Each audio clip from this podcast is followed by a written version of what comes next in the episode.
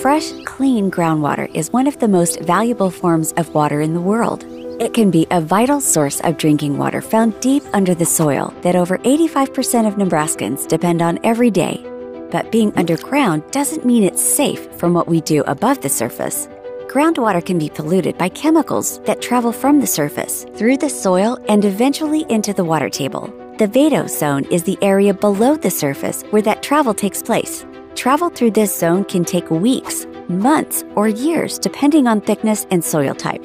If excess nitrogen fertilizer, manure, or other chemicals are applied to crops, nitrate percolates past the roots and through the vadose zone, contaminating it and eventually local groundwater. This leaves unintended consequences for everyone using our water resources. We all need safe water to drink, shower in, cook with, clean with, and more. Since movement through this zone can take a lot of time, early detection of pollutants in the vadose zone is key to prevent issues and protect groundwater. The University of Nebraska Lincoln's Water Sciences Laboratory is leading efforts for methods that can better monitor and protect the vadose zone and groundwater in Nebraska we work with Nebraska agencies, researchers, and towns to properly collect and share data on nitrate to help all Nebraskans access safe drinking water. Learn the nitrate level of the vadose zone in your area by visiting nebraskavadose.unl.edu.